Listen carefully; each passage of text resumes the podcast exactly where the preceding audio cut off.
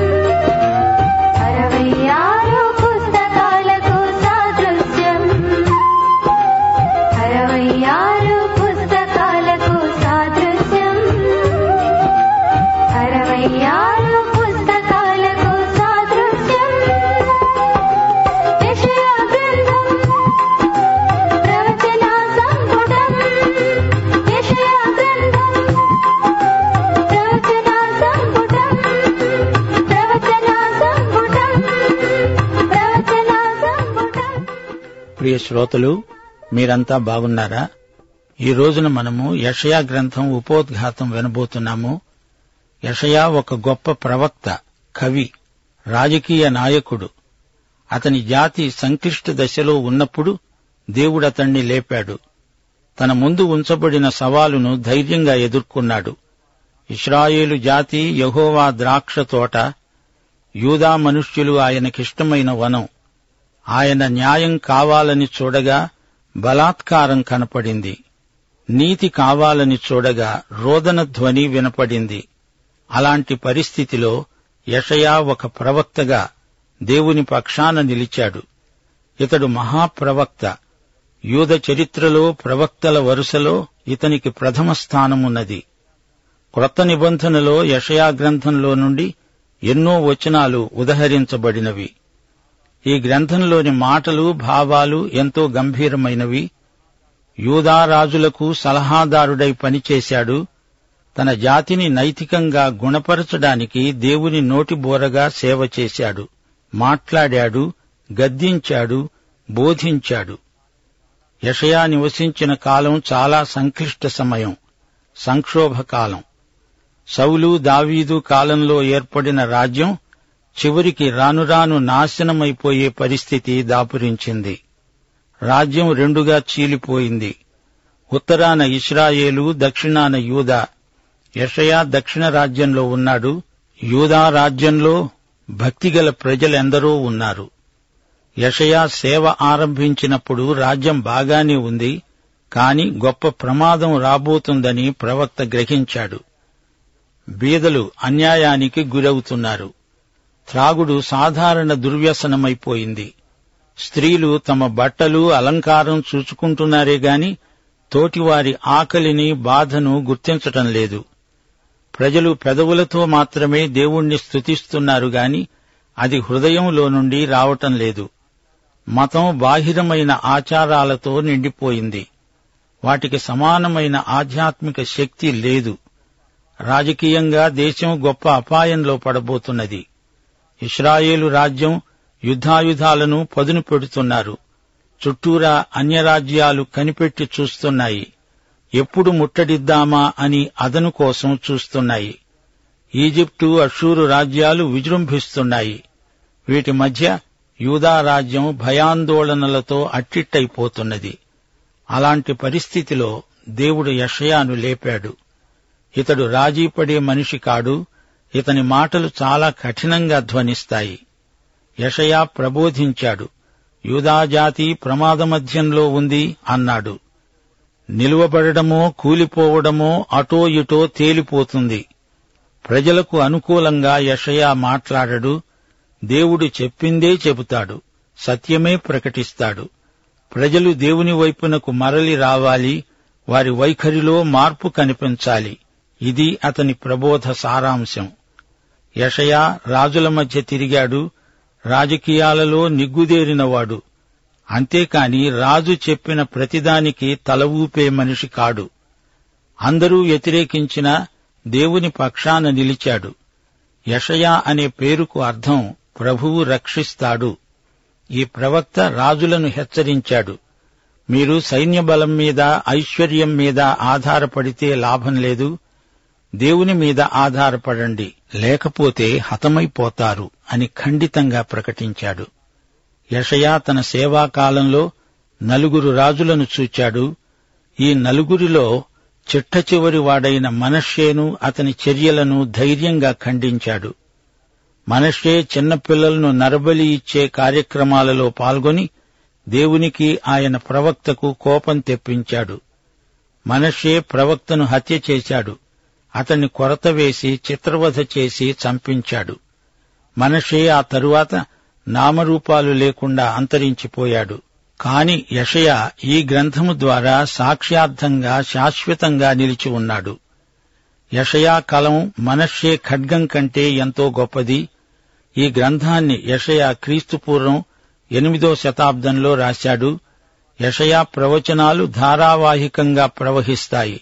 దేవుణ్ణి గురించి ఆయన సంకల్పాన్ని గురించి యషయా ఎన్నో ప్రవచనాలు పలికాడు.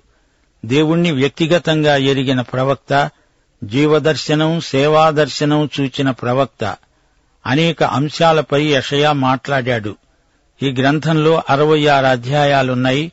అలాగే బైబిలులో కూడా అరవై ఆరు గ్రంథాలున్నాయి. యషయాతో ప్రవక్తల గ్రంథాలు మొదలవుతాయి. కాని ప్రవక్తలు యషయాకు ముందు ఎందరో ఉన్నారు. బైబిలులోని మొదటి పంచగ్రంథాలలో ఎందరో ప్రవక్తల పేర్లు విన్నాము. ఇంతకు ప్రవక్త అంటే ఎవరు? ప్రవక్త జ్యోతిష్కుడు కాడు దేవుడు లేపిన వక్త ప్రవక్త. దేశంలో యాజకులు రాజులు ఉన్నారు కాని దేవుడు వారిని నమ్మలేదు. ప్రవక్తల ద్వారా దేవుడు మాట్లాడాడు. ప్రవక్తలను దేవుడు ఏర్పరచుకున్నాడు. ప్రవక్తల గ్రంథాలలో చరిత్ర ఉన్నది కవిత్వమున్నది ధర్మశాస్త్రమున్నది. కాని ప్రవక్తల ముఖ్య సందేశం ప్రవచనం. యషయా నుండి మలాఖీ వరకు అందరూ దేవుని ప్రవక్తలే. అయితే పెద్ద ప్రవక్తలని చిన్న ప్రవక్తలని అనకూడదు. అందరూ పెద్ద ప్రవక్తలే. పుస్తకం చిన్నదైనంత మాత్రాన గ్రంథకర్త చిన్నవాడవుతాడా? ప్రవక్తలందరూ ఆధ్యాత్మిక అణుబాంబుల్లాంటివారు. దేవుడు బయలుపరిచినప్పుడు జరగబోయే సంగతులను ప్రవక్తలు పలికారు. స్థానిక విషయాలు కూడా చెప్పారు. మోషే ధర్మశాస్త్రంలో ప్రవక్తలకు ఉద్దేశించబడిన నియమావళి ఉన్నది. దాని ప్రకారం ప్రవక్తలు మాట్లాడాలి. ప్రవక్త చెప్పింది జరగకపోతే అతన్ని అబద్ధ ప్రవక్తగా ఎంచి శిక్షిస్తారు. ద్వితీయోపదేశకాండం పద్దెనిమిదో అధ్యాయం ఇరవై నుండి ఇరవై రెండో వచనం వరకు. ఏ ప్రవక్త అయినా అహంకారము పూని నేను చెప్పుమని తనకు ఆజ్ఞాపించని మాటను నా నామమున చెప్తాడో ఇతర దేవతల నామమున చెబుతాడో ఆ ప్రవక్త చావాలి. ఏదో ఒక మాట యహోవా చెప్పినది కాదని మేము ఎలా తెలుసుకొనగలమని మీరనుకుంటే ప్రవక్త యహోవా నామమున చెప్పినప్పుడు ఆ మాట జరగకపోయిన ఎడల లేదా ఎన్నడూ నెరవేరకపోయిన ఎడల అది యహోవా చెప్పిన మాట కాదు. ఆ ప్రవక్త అహంకారము చేతనే దానిని చెప్పాడు గనుక దానికి భయపడవద్దు. అయితే అబద్ధ ప్రవక్తలు చెప్పినది బైబిలులో చేర్చబడలేదు. బైబిలులో పలకబడిన ప్రవచనాలెన్నో స్థానికంగా జరిగినవే. యషయా క్రీస్తును గురించి ప్రవచించాడు. ఆయన మొదటి రాకడను గురించి రెండో రాకడను గురించి కూడా ప్రవచించాడు. అయితే ఇవిగాక అప్పటికప్పుడే నెరవేరిన స్థానిక సంఘటనలను కూడా ప్రవచించాడు. అందుకే యషయా గొప్ప ప్రవక్త. ప్రవచనాలు రెండు విధాలు నెరవేరినవి ఇక ముందు నెరవేరబోయేవి. అనేక ప్రవచనాలు ఇంతకు ముందే నెరవేరాయి. నెరవేరిన ప్రవచనాలు బైబిలు యొక్క విశ్వసనీయతను రుజువు చేస్తున్నాయి. పరిశుద్ధాత్మ ప్రవక్తల నోట పలికించిన వాక్కులు గనుక అవి తప్పక నెరవేరుతాయి. బైబిల్ మొత్తంలో యేసు ప్రభు రాకడను గురించి మూడు వందల ప్రవచనాలున్నాయి. అవన్నీ నెరవేరాయి. ఆయన వచ్చాడు. యేసు మొదటి రాకడ ఎంతో ముఖ్యమైనది గనుక ఆ ప్రవచనాలన్నీ ప్రవక్తల నోట పలుకబడ్డాయి. తీరా యేసు ప్రభు వచ్చాడు. ఆయన రాకడ ప్రవచనాల నెరవేర్పు. కాని ఇస్రాయేలు పండితుల్లో ఆయన రాకడను గూర్చిన ఆసక్తి ఏమీ కనపడలేదు. హెరోదు రాజు దర్బారులో ఉన్న పండితులు మెస్సియా పుడతాడని పుట్టాడని తెలుసుకున్నారు. గాని జ్ఞానులతో పాటు వారు వెళ్ళలేదు ఈ దేవుని ప్రవక్తలు జాతీయ భావాలు కలవారు పాపాన్ని ఖండించారు పశ్చాత్తాపం చెందవలసిందని ప్రజలను హెచ్చరించారు కోపగించారు ఏడ్చారు మహిమ రాబోతున్నదని చూచి ఆనందించారు. చీకటిలో గుండా రాబోయే అరుణోదయాన్ని గుర్తించారు. వెయ్యేండ్ల పాలనను చూచారు. పాత నిబంధన ప్రవక్తల ఆశాభావం గొప్పది. వారు దేవదూతలు కారు మనలాంటి స్వభావం గల మనుష్యులే. అయితే వారి మాటలు దైవ ప్రేరితమైనవి ఒకటి పేతురు మొదటి అధ్యాయం పది పదకొండు వచనాలు మీకు కలిగే ఆ కృపను గూర్చి ప్రవచించిన ప్రవక్తలు ఈ రక్షణను గూర్చి పరిశీలిస్తూ తమయందున్న క్రీస్తు ఆత్మ క్రీస్తు విషయమైన శ్రమలను గూర్చి వాటి తరువాత కలుగబోయే మహిమలను గూర్చి ముందుగా సాక్ష్యమిచ్చినప్పుడు ఆ ఆత్మ ఏ కాలమును ఎట్టి కాలమును సూచిస్తూ వచ్చాడో దానిని విచారించి పరిశోధించారు. అలాగే రెండు పేతురు మొదటి అధ్యాయం పదిహేను నుండి ఇరవై ఒకటో వచనం వరకు పేతురన్నాడు నేను మృతి పొందిన తరువాత కూడా మీరు నిత్యము వీటిని జ్ఞాపకం చేసుకునేటట్లు జాగ్రత్త చేస్తాను. ఏలయనగా చమత్కారముగా కల్పించిన కథలను అనుసరించి మన ప్రభు అయిన యేసుక్రీస్తు యొక్క శక్తిని ఆయన రాకడను మేము మీకు తెలుపలేదు. గాని ఆయన మహాత్మ్యమును మేము కన్నులార చూచిన వారమై తెలిపాము. ఈయన నా ప్రియకుమారుడు ఈయన ఎందు నేను ఆనందిస్తున్నాను అనే శబ్దం మహాదివ్యమహిమ నుండి ఆయన వద్దకు వచ్చినప్పుడు తన తండ్రి అయిన దేవుని వలన ఘనత మహిమ ఆయన పొందగా మేము ఆ పరిశుద్ధ పర్వతము మీద ఆయనతో కూడా ఉండిన వారమై ఆ శబ్దము ఆకాశము నుండి రాగా విన్నాము. ఇంతకంటే స్థిరమైన ప్రవచన వాక్యం మనకున్నది తెల్లవారి వేకువ చుక్క మీ హృదయములలో ఉదయించే వరకు ఆ వాక్యము చీకటి గల చోటున వెలుగిచ్చే దీపమై ఉన్నది. దాని యందు మీరు లక్ష్యముంచిన ఎడల మీకు మేలు. ఒకడు తన ఊహను బట్టి చెప్పుట వలన లేఖనములో ఏ ప్రవచనము పుట్టదని మొదట గ్రహించుకోవాలి. ఏలయనగా ప్రవచనము ఎప్పుడునూ మనుష్యుని ఇచ్ఛను బట్టి కలుగలేదు గాని మనుష్యులు పరిశుద్ధాత్మ వలన ప్రేరేపించబడిన వారై దేవుని మూలముగా పలికారు. ప్రియ సోదరీ సోదరులారా దేవుని ప్రవచన వీణ నుండి వచ్చే నాదాలు ఎంతో మధురమైనవి. మనము ఆ వీణె తీగలు కదిలిస్తే అవి మోగుతాయి. మానవమాత్రులమైన మన స్పర్శకు ప్రవచనాలు స్పందిస్తాయి. అలనాటి ప్రవక్తలు తమ పేరు ప్రఖ్యాతుల కోసం ప్రయత్నించిన వారు కారు. యషయా తనను గురించి తాను ఎక్కువగా చెప్పుకోలేదు. యషయా గ్రంథం మొదటి అధ్యాయం మొదటి వచనంలో ఉజ్జీయా యోతాము ఆహాజు హిజ్కియా అనే యూదారాజుల దినములలో యూదాను గూర్చి ఎరుషలేమును గూర్చి ఆమోజు కుమారుడైన యషయాకు కలిగిన దర్శనం.